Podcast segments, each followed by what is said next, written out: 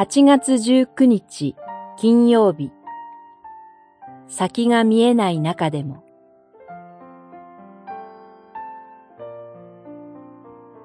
使徒言行録21章から24章。勇気を出せ、エルサレムで私のことを力強く証ししたように、ローマでも証しをしなければならない。23章11節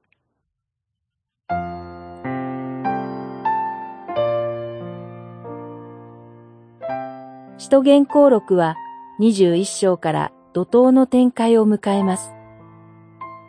第三次伝道旅行からエルサレムに戻ってきたパウロは、ユダヤ人に捕らえられ、最高法院で取り調べを受けました。そこでの論争が激しくなり、最高法院の中のパリサイ派とサドカイ派が分裂したほどです。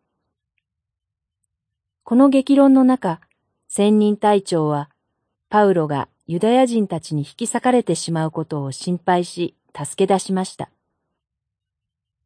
しかし、その背後で、40人以上の者が、パウロを殺すまでは飲み食いしないという請願を立て、パウロを暗殺する計画を進めていました。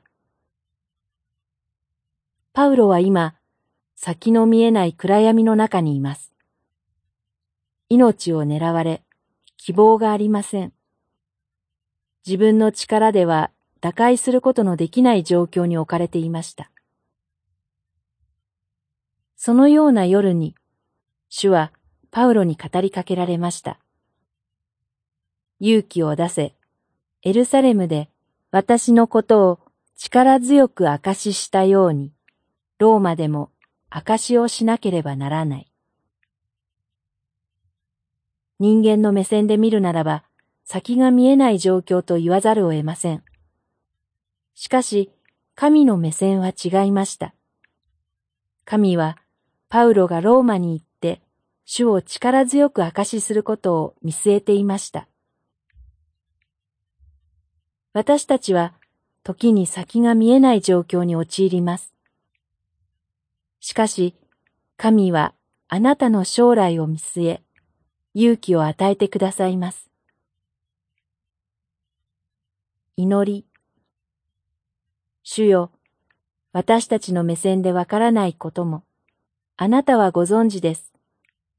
どうか、私たちに勇気をお与えください。